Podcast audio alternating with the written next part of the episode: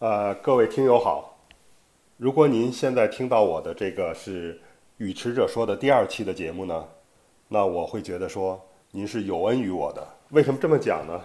前几天呢，我是因为看到了，呃，在二零一九年的六月六号，国家颁发了呃五 G 的正式商用的牌照，我就突发奇想，做了一呃做了一集播客节目，就是语迟者说的第一集。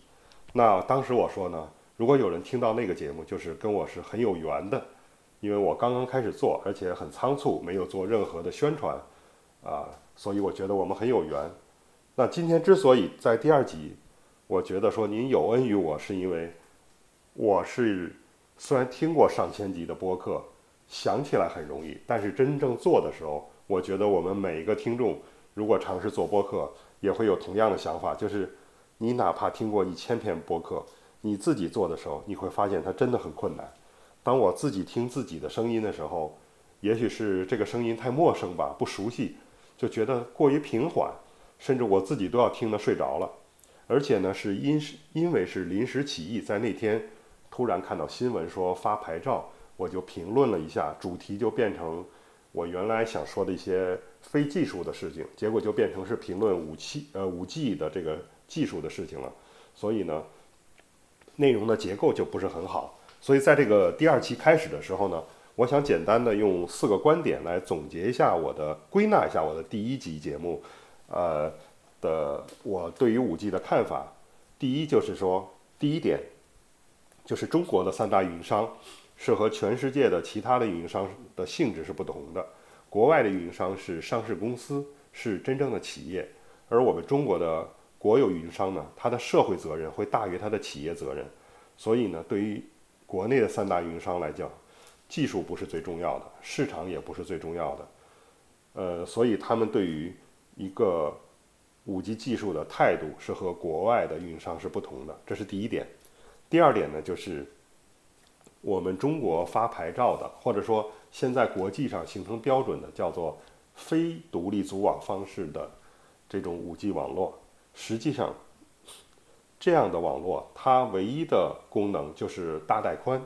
而这个大带宽是中国不需要的，因为我们国家人口密密度高，我们的城市里面，呃，基础设施做得非常好，光纤都已经入户了，每个楼都有，甚至每个家庭都是光纤入户，在高速上网。在这个时候，我们不需要这种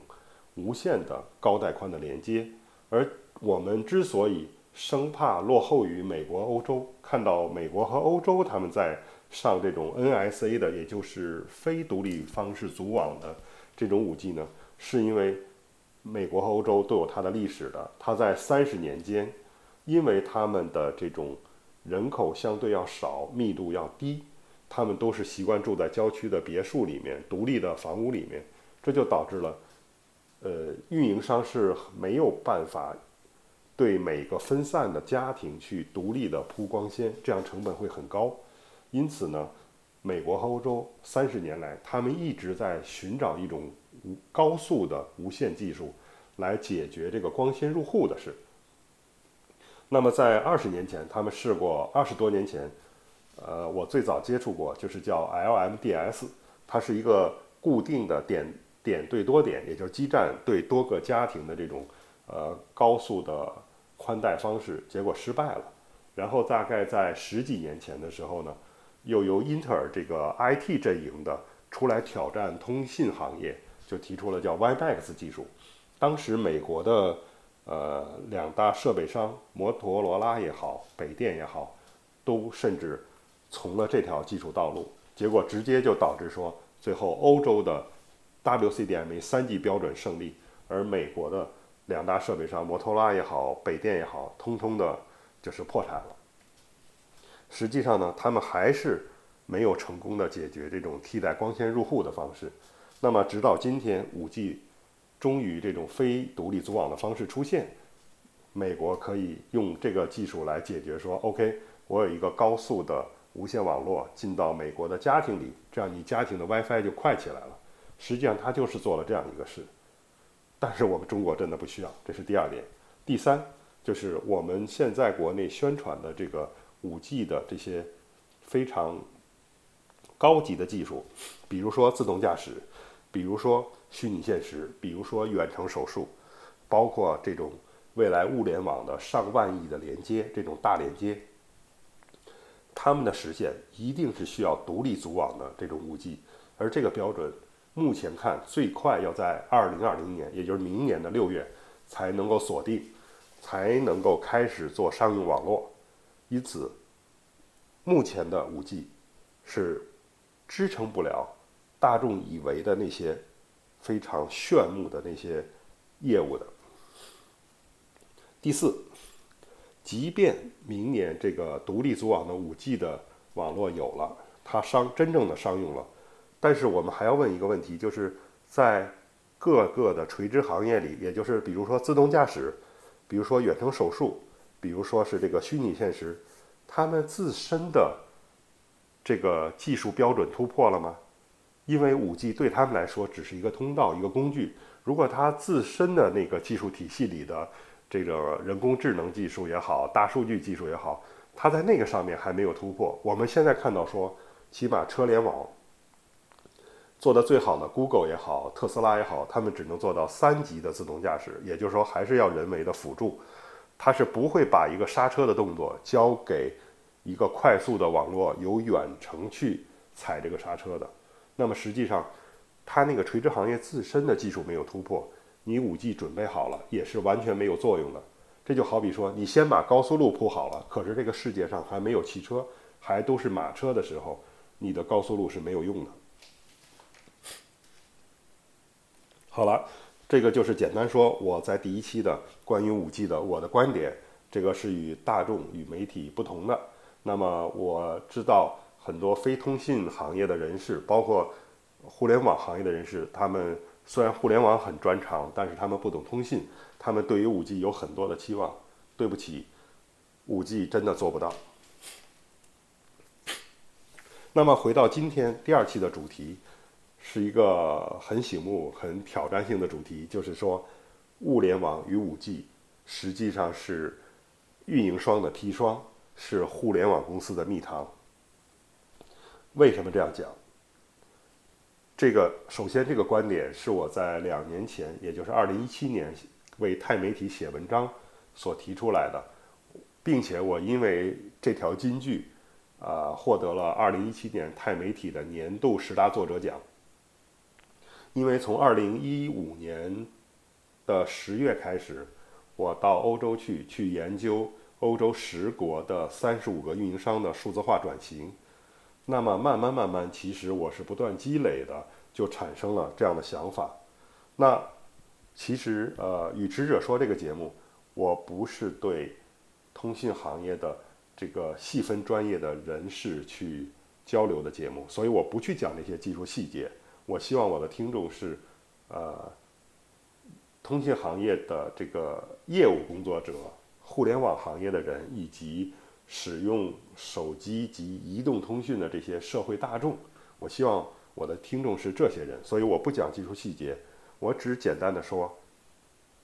过去二三十年，通讯行业、通信的网络从两 G 到三 G 到四 G，这个进步。实际上呢，它本质上就是一件事，是两个技术指标，一个是数字编码技术，第二个是无线载波技术，就是他们在不停的提升。那么，我也用一个非技术的方式来讲编码技术和载波技术。我们先说编码技术，啊，举个例子来说，一个漂亮女生，她对面站着一个小男生，小男生在对女生说：“我爱你。”那么站在女生的角度，她会去想，这个人跟我说我爱你，他是真心的吗？他会不会其实就是个渣男，想骗我呢？对吧？那么女生如果她听到的就是三个字，一个男生男子的声音说我爱你，OK，这是一个简单信息。但是如果她懂心理学，她懂得去观察男生的五官的表情，她懂得看男生的身体的语言，她懂得去听。我爱你这三个字是否底气足？他们的间隙是怎么样？他的语调是怎么样的时候，其实他会得到更多的信息。那么我们说，实际上是我们在基础科学的数学里面，这些数学公式就是解决这种编码方式的。那么从两 G 到三 G 到四 G，这种编码方式变得越来越复杂。实际上就是说，我在一张纸上写上“我爱你”，和我在一张纸上写上连续的零一零一零一的组合，写成一百个零和一。那么这个零和一的组合，它所能传递的信息，因为你对于数学的这种基础理论的掌握的不同，或者说基础理论的突破，用更深奥的数学公式，就能用这组编码、这组零一的数据去传送、去表达更多的信息，甚至它连这个纠错的信息都会放在后面。那么这是一个编码方式的进步。也就是说，我们老百姓觉得，哎呀，现在用的四 G 真快，实际上是。我同样是传了那么多的零一，只不过我过去这一段零一只能保证无错误的把十几个汉字传过去，但是现在我居然同样多的这个零一的组合，我能够把一小段视频传过去了，这个就是数学的进步。第二部分就是载波，载波呢，我们还拿这个男生女生的事做做案例，呃，做一个例子。好了，一个。女生站在中间，她的周围围着十个小男生，这十个小男生同时喊“我爱你”。OK，这个女生她是千里眼、顺风耳吗？她是否全 get 到了这些十个人所发出的声音，对吧？她是否同时还是观察到了这十个人到底谁是真诚的，谁是不真诚的？实际上，呃，就是无线的载波技术，就是通过时间分隔和空间分隔的方式去。把同样的信息在同一个时段里头，就是我们所谓的速度嘛，就是在这一短一秒钟也好，我们是否能够传出更多的零一零一的组合，对吧？过去就是说，像我们收听广播电台一样，一个播音员在播出的声音就是那些信息，就是那样一条信息，你不可能同时听两个台，对不对？你只能听一个台一个人的声音，它也许是音乐，也许是人声。也许是人声和音乐的组合，但是呢，我们的通信系统不同，它是可以把这个时间线上，它是分成一百段，一秒钟分成一千段、一万段，它每个小段里头是专门去听某一个声音的。那么就是你就允许十个人、一百个人同时去对他喊“我爱你”，那么实际上这个女生她如果能够按照这个时间段的分割。每个区间段，她都可以去针对去听某一个人是否说话了。那么她在一秒钟是可以听到一千个人说话的。同时，在一个小时间段内呢，他又会能够区分出区分出来两个男生不同的声音，甲和乙不同的声音。那么实际上他又在空间把这个区分开了。实际上，两 G、三 G、四 G 它的技术演进，也包含了这个载波技术的演进。所以我们老百姓感受到了，二十年前我们用电话。用手机只能打电话和发短信，而现在我们拿手机可以看视频。为什么同样的时间，我们只知道它就叫速度快了？实际上，我们就是通讯在编码方式和载波方式上面，我们取得了巨大的进步。所以，我们的通信行业得到了大发展，我们的互联网行业得到了大发展。靠着移动这种移动互联网，我们现在有一个。呃，新的生活方式。那么我们说回运营商来说，它的移动网络的历史，简单说就是这个样子。它过去，我们用一句话形容，就叫做“栽了梧桐树，引得凤凰来”。他们需要做的事情就是，我不停的买设备，不停的建网络，去增加覆盖，然后自然而然手机客户就有了。那么运营商人的工作，他们很辛苦，但是很简单，他们头脑不需要想更多的事情。就是建网络，然后有客户过来，然后收入增加，然后用钱再去建网络，就是这样一个变化。那么我们为什么说物联网，今天的物联网会是它的砒霜呢？现在的情况变了，是他们栽了梧桐树，凤凰不自来了。因为过去它的通讯网络是要求全覆盖的，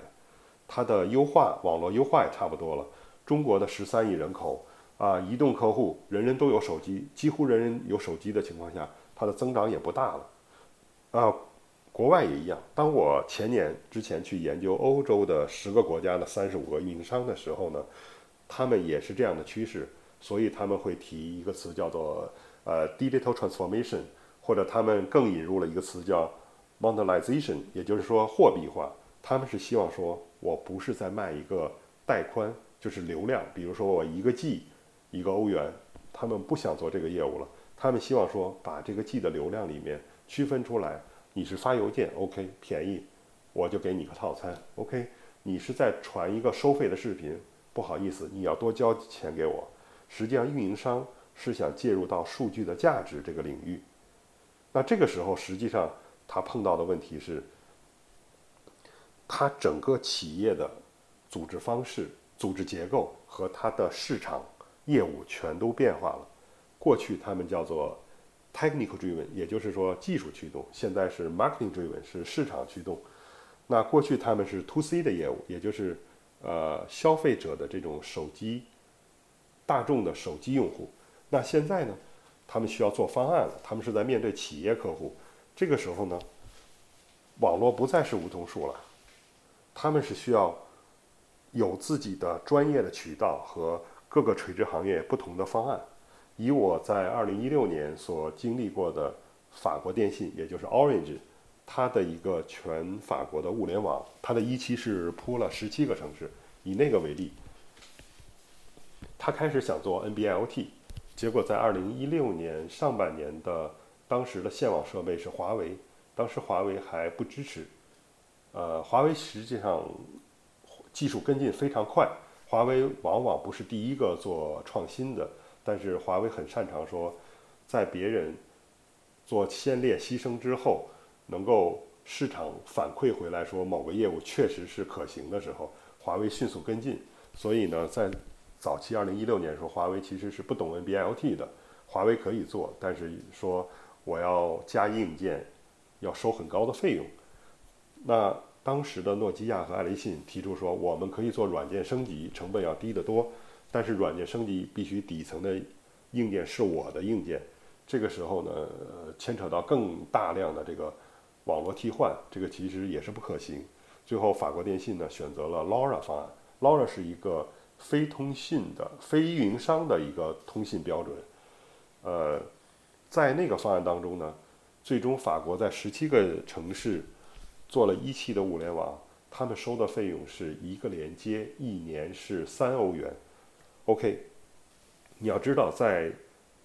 欧洲的各个国家基本上。一个连接，一个手机用户的连接，一个月的费用都要在三四十欧元左右。那么物联网一个连接，一年才是它的十分之一。那么一年十二个月，也就是说物联网的连接是不值钱的，只是传统通讯网络的百分之一的这种收入。实际上运营商是很难去建这样的网络，因为。他已经按照传统的方式在建设网络的时候，它的成本不可能是百分之一，可是它的收入是百分之一。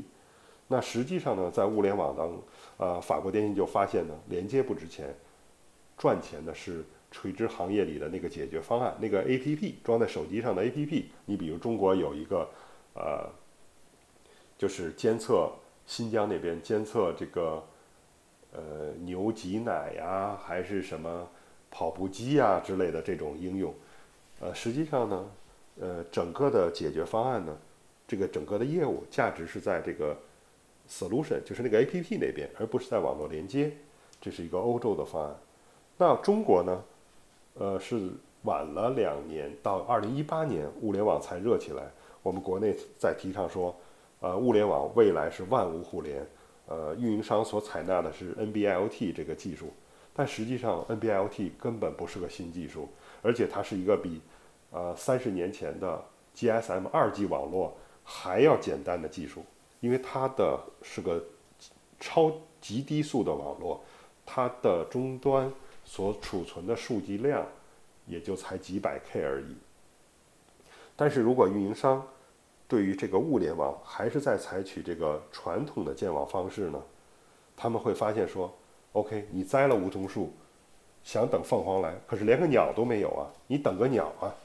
对不对？实际上呢，我们再看它的用户端企业需求这边，我们以这个 OFO 为例，呃，实际上，OFO 呢，相对摩拜来讲呢，它不仅仅是单车这个方面在技术上要差，它其实在通讯方案上面呢，它的积累也远不及呃摩拜这边。呃，他们尝试前后尝试了多种啊基于通信网的联络方式，以及多种的进场方式，就是手机和单车之间的这个蓝牙方式啦，包括 NFC 方式啊，他们都有过考察。呃，实际上呢，他们曾经想用电信的这个 NB-LT，但据我所知，最后呢，他们不得不还是采取了像摩拜跟移动之间的一样的一个 GSM 的方式，因为他们发现说，它的整个业务流程是用 NB-LT 没有办法打通的，因为 NB-LT 是一个非常简单的、几乎单向性的技术，它是没有办法及时把它激活。因为那样会很费电。NB-LT 特点就是，也当然也是摩拜和 OFO 这种单车所需求的，就是它不是像手机一样可以随时充电的，对吧？它可能几天才会有维护人员去跑去给它的车所换电池，呃，它是这样一个需求。而且呢，OFO 的特点呢，它是它的车并不是像人一样通得这么广，它实际上是还是相对来说，车是集中在地铁附近啊、住宅区附近啊。它实际上我们会看到说，物联网的网络元素，它整个网络的特点，我们看网络元元素，它的特点实际上是和人的网络，也就是人拿着手机组成这个网络是不同的。人是在跑来跑去，所以当我们传统建这个通信网的时候呢，我们确实需要解决一个全覆盖的问题，甚至地铁里面，甚至包括小区的地库里面，都要想到去覆盖。但是物联网如果也采取传统的建网方式，就是即便你花了很多的投资，你结果对于这个企业的像 OFO 这样的企业客户来说，你依然解决不了他的问题，他的价值拿不到，他自然也不愿意去付钱给你运营商，这就是一个很矛盾的事情。那么我反过来讲，因为刚才看到了。运营商在以传统的方式建物联网，根本没有办法适配，呃，企业客户的需求，真的是物联网搞得运营商很头疼，他们的运维也很头疼，因为物联网的运维方式也和传统不一样。传统的，呃，这个通讯网络对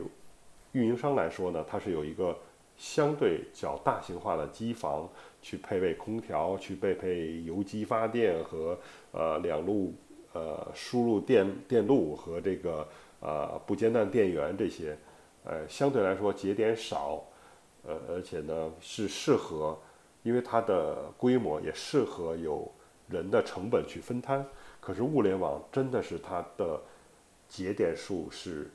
远超人的通信网络的百倍千倍，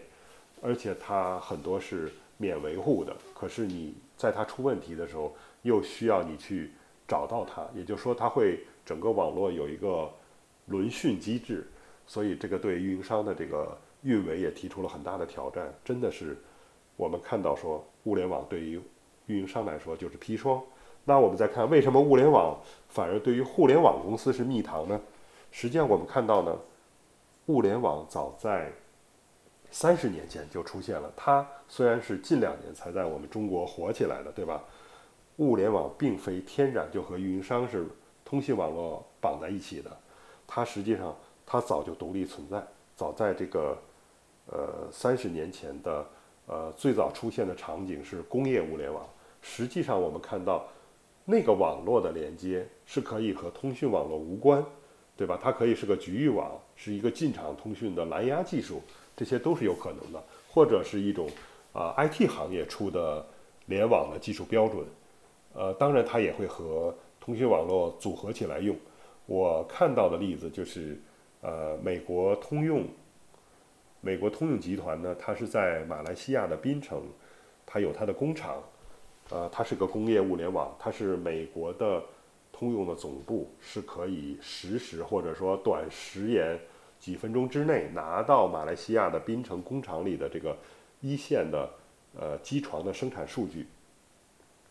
这个呢，呃，实际上因为我在马来西亚的也有过几年工作，我了解到呢，实际上，呃，当我们国家的广东、江浙一带，我们的这个制造业起来，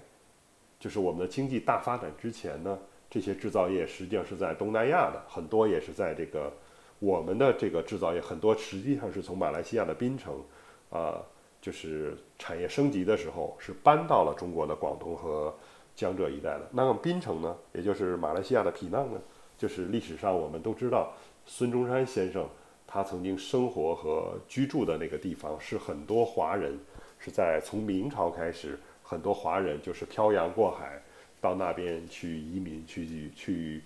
居住的地方。实际上，它是有很好的基础。当这个制造业大量的制造业搬到广东的时候，二十年前、二十多年前搬到广东的时候，实际上它还是遗留了少数的工厂。其中这个通用就是一个呃例子。它实际上呢。它是在本地的生产，它先会把数据，因为从马来西亚到美国这个国际的链路啊，就像我们的国际长途一样，实际上是价格也是很贵。它需要把数据做初步的分析，做收敛，也就是说，所谓收敛，就是说把它的数据量减到百分之一，甚至千分之一，只把一个局域性的结论，把它做成报告发到总部去，总部呢再进一步的分析，做出最终的结论，是这样一个应用。呃，物联网不是新东西了。那么发展到今天呢，我们会看到说，物联网我们粗粗的把它分成三大类，一个就是最早就已经出现的这个工业物联网，因为它会为工业生产直接创造价值，所以它是最早发展起来的。因为任何事物都是最早出现的时候，它的成本最高。那那个时候，因为它能够为工业创造价值呢，所以也是一个可以呃接受的成本。那么发展到今天呢？除了工业物联网以外，工业物联网之外呢，第二大块就是智慧城市，也就是在我们国家这种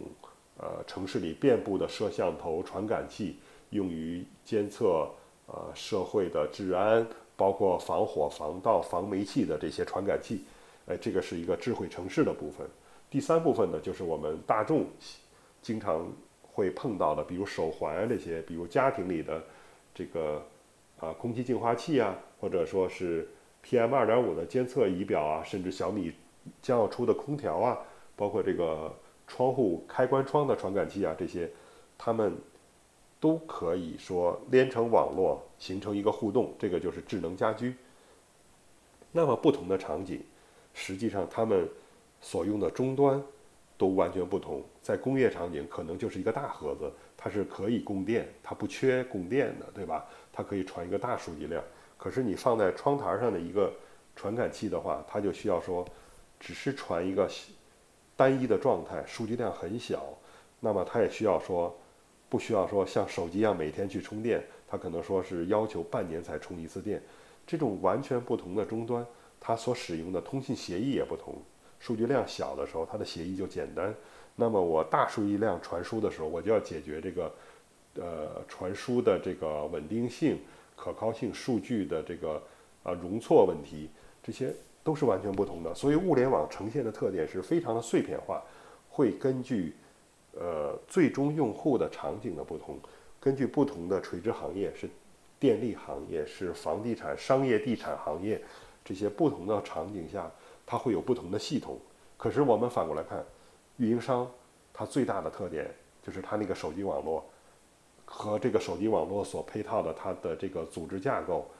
它就是一个单一的统一的平台，而真正的物联网应用是一个碎片化的，是一个多平台的网络。这个时候呢，互联网公司呢，因为它从它一出生，像啊腾讯也好，阿里也好，他们天然的属性就是说，它一定是做生态的，它都是很擅长在。自己的核心是一个互联网上的软件平台，然后它在向外延伸它的业务，去进到呃不同的 to C 端的客户以及各个垂直行业的客户。那么对它的企业的架构本身，它就是这样一个呃多平台的一个企业网网络。所以说呢，我们会看到说，它自身的像阿里。从去年开始，我听说它是有十几亿投资，十三十几亿吧，就是要建一张全球一张网的 LoRa 网络，也就是一个低速的物联网，呃，来匹配它的这个呃 To B 的这种垂直行业的客户。那实际上呢，我们看到说，运营商在这段在物联网这块感觉到很痛苦，就在于他善于做的是网络连接，而网络连接是价值很低的，物联网的价值都是在网管和这个 APP 上。那互联网公司呢，像 To B 的阿里就善于做这种垂直行业，而 To C 呢，像小米，它在智能家居这边呢，它也做出了很多东西，而像腾讯。早在两年前，马化腾主导就出了一本书，也是给中央，呃报的一个方案，就是互联网加。它实际上里面是站在腾讯的这个核心平台的角度，他们在讲各种他们将要做的通路，通向各个垂直行业，就是教育行业也好，金融行业也好。那么在它整个的这个大方案当中，主要的当然是不同的。软件的模块了，那实际上物联网也好，五 G 也好，我们先不讲五 G，就说物联网实际上是它的手段，是它的工具，是它通向各个垂直行业的一个路径。那么实际上呢，物联网对于互联网公司来讲呢，就是它业务发展的一个天然的属性。所以我们就得出一个结论说，物联网实际上是运营商的运营商的砒霜，是互联网公司的蜜糖。那接下来我们再看五 G，实际上我的第一集讲了，整个就是在讲五 G。我现在也只想简单的说，我们更加抽象的，不讲技术，就说五 G 它是什么呢？它运营商以为它是个乐高的玩具，就是我如果是卖水的公司，卖数据流量的公司，我是赚不到钱的，对吧？我希望我卖的是可乐，是啤酒，是上面有价值的东西。但是五 G 它很特殊。它既不是水，它也不是那个可乐，它是居于中间的一个中间件。我们想想乐高，乐高当然它也是有价值的，对不对？它最底层的是塑料的那种原料，做那个的是不赚钱的。它如果是小孩子把乐高模块组装成一个机器人也好，一个汽车也好，那么这个就相当于是可乐是水。那当然这个是价值很大，但这个是小孩子的成品。可是乐高呢，它很巧妙，它做了中间的模块。那如果说运营商能做到这个模块，运营商也就赢了。可是呢，在运营商的手里，运营商手里的五 G 它不是乐高，因为运营商只会做网络，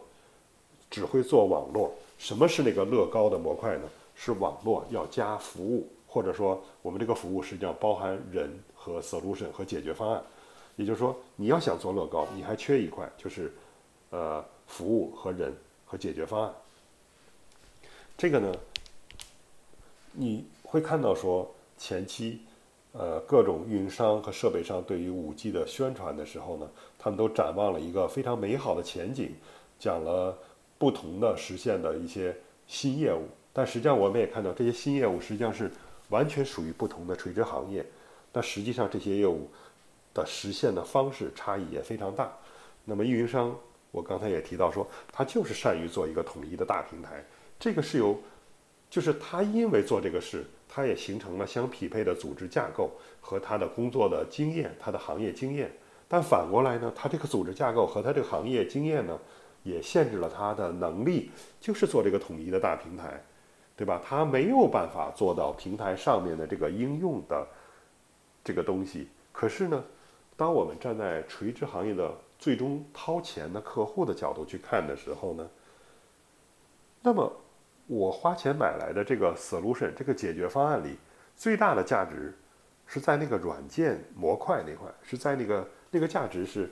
是应用的软件所创造的，而不是你这个连接所创造的。那凭什么人家会把这个钱分给你运营商呢？对不对？它一定是互联网公司会把这个价值去拿到了，所以说我们这个五 G 啊，它的网络它没有形成像乐高那样的积木块，它缺的是外加的这个针对各个垂直行业的这个服网络服务或者服务团队，这个服务团队一定是有行业经验的一些呃不同行业的技术人才才可以。这个对于运营商来讲是一个非常大的组织挑战，一个组织巨变，是一个组织架构改革的一个挑战。所以呢，当两年前运营商人去热烈的、热情的去期望说：“哎呀，我们要去拥抱五 G 的时候”，其实带来的是颠覆，对他们的颠覆。这个就要提到二零一六年，呃，二零一六年的时候呢，是呃，在当时是呃二零一六年的上半年，对，华为曾经花了很大的价钱去请我们中国互联网圈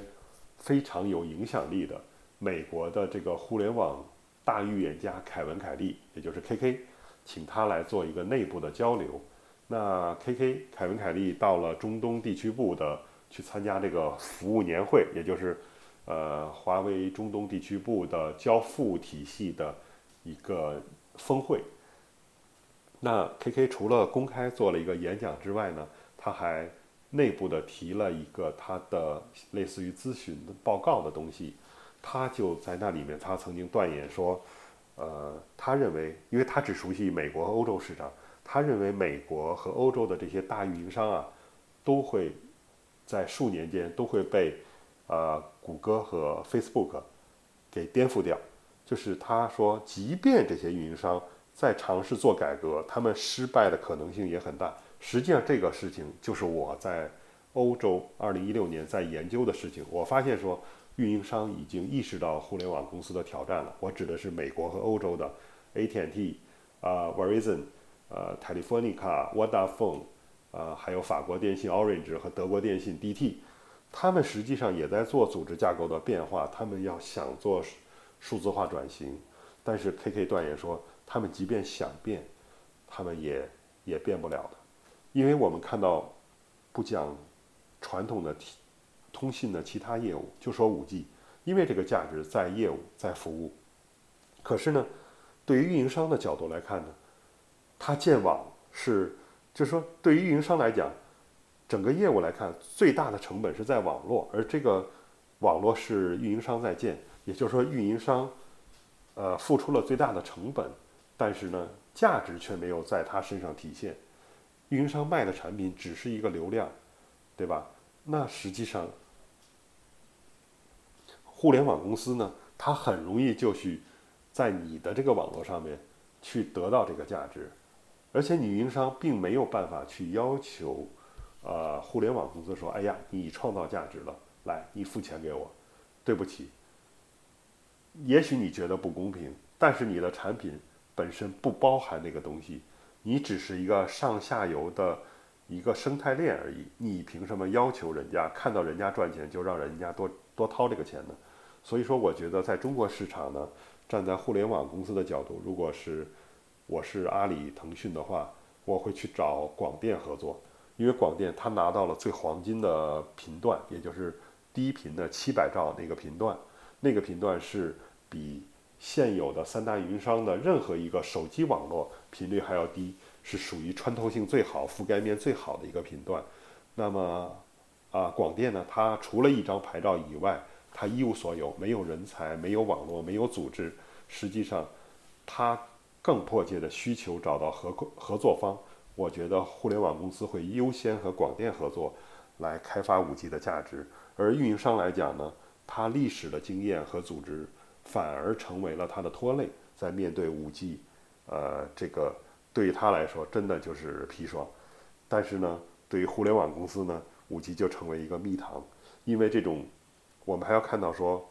当互联。呃，运营商在讲五 G 的这个未来的前景时候，所提出来的这些业务，我不知道为什么运营商人没有深想一步，说这些业务真的实现的时候，它没有一个是和老百姓和大众，也就是和现在的手机客户一样的这种普适性的、普遍性的公网。实际上，那些所谓未来的五 G 业务，它都是专网。我们无论在讲呃自动驾驶也好，或者讲远程手术也好，远程手术它只发生在少数的医院的手术室里，对吧？而自动驾驶呢，汽车它只会跑跑在一个少数的道路上，因为自动驾驶在十年之内是不可能突破到，就是我们任何一个街道的车都可以自动驾驶去跑的，这样复杂的路况，自动驾驶恐怕不止十年、二十年也实现不了。那实际上又是一个专有自动驾驶能够实现的，就是在专有道路封闭道、专有封闭道路里面的专有车辆，比如说。在一处深山矿山里的这种，呃，拉矿的车，对吧？因为那种车都是轮胎会比人还高的那种大轱辘的那种巨型的卡车，那种工作环境下的司机，他们的工资，呃，是非常非常高的，是我们正常工作的十倍以上的。那只有在那种场景下，自动驾驶才能给，呃，这个。呃，矿山开采方来创造价值，对吧？那个是一个封闭环境，而且它走的是一个固定的路线，对吧？实际上，自动驾驶是用于那样窄的一个环境下。那么，对不起，你的五 G 去配合的时候，你也只需要在一个小范围的为它一个专网去服务，并不是像我们手机这样，我需要在地铁里、在超市里、在地下停车库里面都需要通这个网络，我不需要，对吧？所以就变成说。五 G 是个专网，而运营商最擅长做的是统一平台的大网。它一旦做专网的话，它就会失败。再比举一个过去的例子，呃，我们通讯行业都懂，有一个叫 GSMR 的网络，也就是两 G 的网络，是铁路、铁道部门，国外呃欧洲也一样，它是沿着铁路线，它是要保证在这条线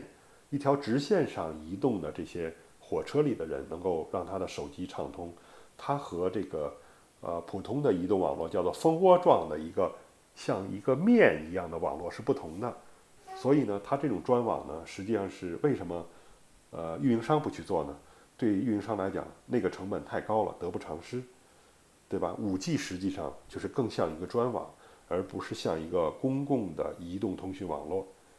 而相对来说，对于互联网公司来说，OK，他们的互联网加的战略。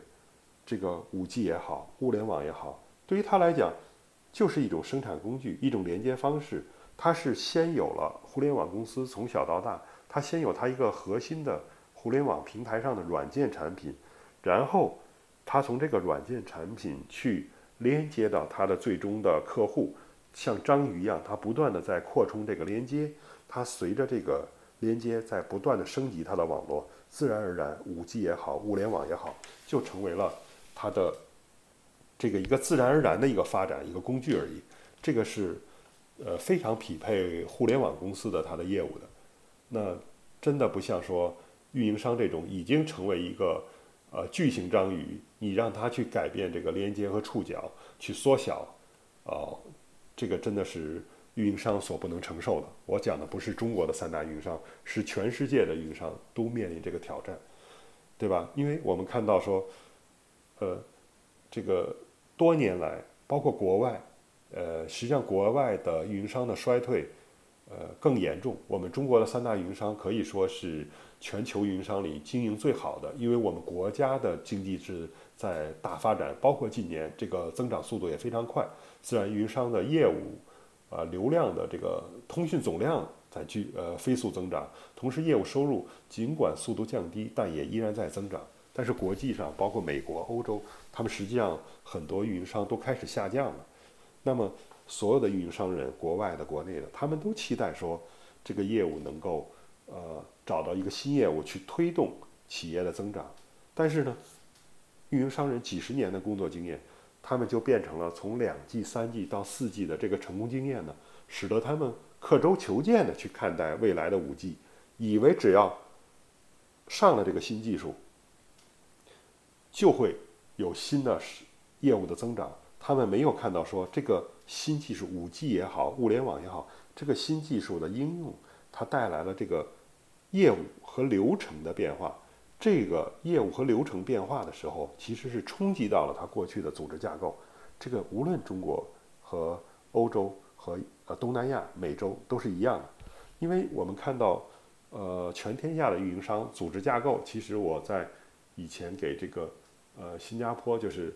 第四牌照那个设计的时候，就是因为当时一个华人首富他要投那个牌照，呃，我要帮他设做咨询方案，要设计出一个新的运营商的组织架构时，我发现实际上中外的运营商组织架构一样的，都是一个统一的建设部门、维网络维护部门和市场部门几大块，它就是传统上这样配合，全球都一样。但是它的这种组织架构，它有能力进入到不同的垂直行业去，同时招。更多的人同时在做市场工作，同时在做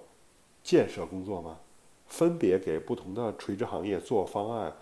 然后去建网络，然后还要去分别找渠道去分销，这个对运营商来说，这个挑战太大了。这种挑战就是组织的变革，对我们国有企业来说真的很难。其实，在国内我看到说，在观念上，在我们的这个通信行业。其实观念上也是很难的，呃，我举一个例子，就是最近突然有一个视频很火，就是“老师好，我叫何同学”，就是那个呃北邮大年大学二年级管理系的小男生讲的那个五 G 有多快那个视频，变得非常火。实际上呢，呃，对于那个视频呢，我当时就跟他有一个交流，我就是说，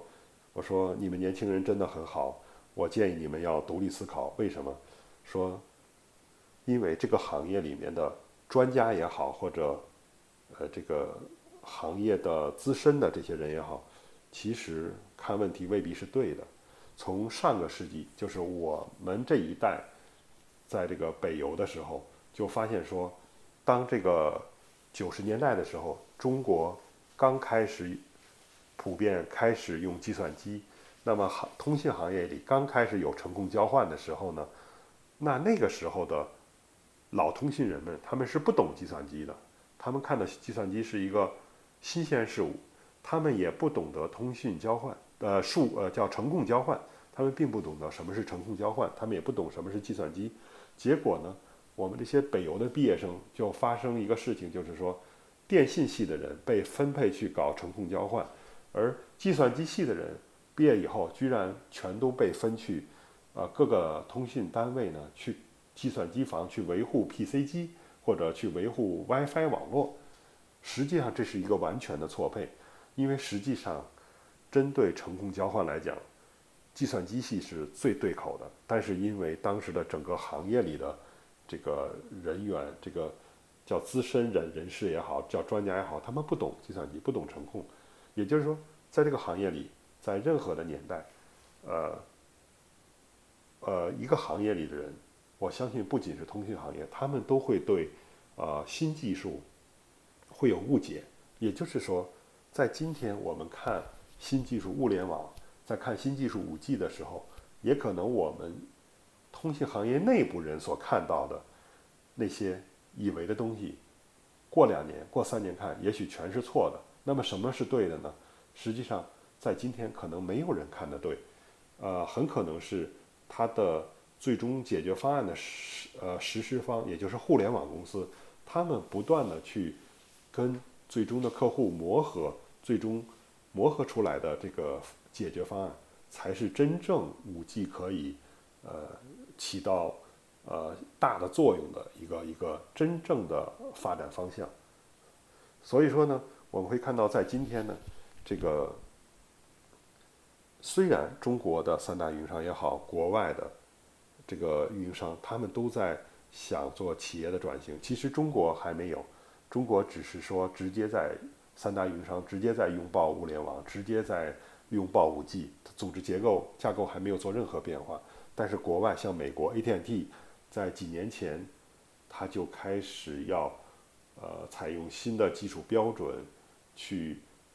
替换掉它的传统的。这个通信网络，同时它的人员十十几万的员工也在做大裁员。那么近几天的消息是，英国电信老牌的运营商也是裁员一点三万，包括去年我也听说德国电信也都是这样，都是在他们在做一个调整，是在从大到小的变化。相对而言呢，这个是其实对运营商来讲，这是一个很痛苦的，就是新技术对他来讲实际上不是蜜糖，是砒霜了。但是相对而言，看互联网公司呢，他们是用户驱动的，他们在从小到大的变化，去不断的把它的触手伸向新的地方、新的客户，那么刚好这个物联网也好、五 G 也好，是他们形成新的通路的一个工具，这个非常适配它的组织的架构。那么实际上呢，结呃说了这么多，我的结论就是，物联网和五 G 是运营商的砒霜，是互联网公司的蜜糖。最后我还要提一下。我在两年前就是获得钛媒体年度十大作者奖的那个文章里面，除了做刚才所讲的这句话，就是作为今天呃这期播客的主题的一句话以外，当时还有一个金句，就是说我非常看好腾讯，它如果应用人工智能技术，能够把物联网的这些终端，就是你家里的呃冰箱、电视。洗衣机、你的空气净化器、你的一切传感器，都把它通过人工智能的技术，通过数据，呃集成到平台的方式，呃把它们放到微信的通讯录里，在逻辑上、通信上可以和人类做平等的这种交互的时候，那么腾讯它就真的可以成为中国第一大运营商了。好了，这就是今天啊，与持者说第二集的播客，希望您喜欢，也希望您，呃，我相信行业内部人会无情的批判，那就让批判来的更猛烈些吧。好了，再见。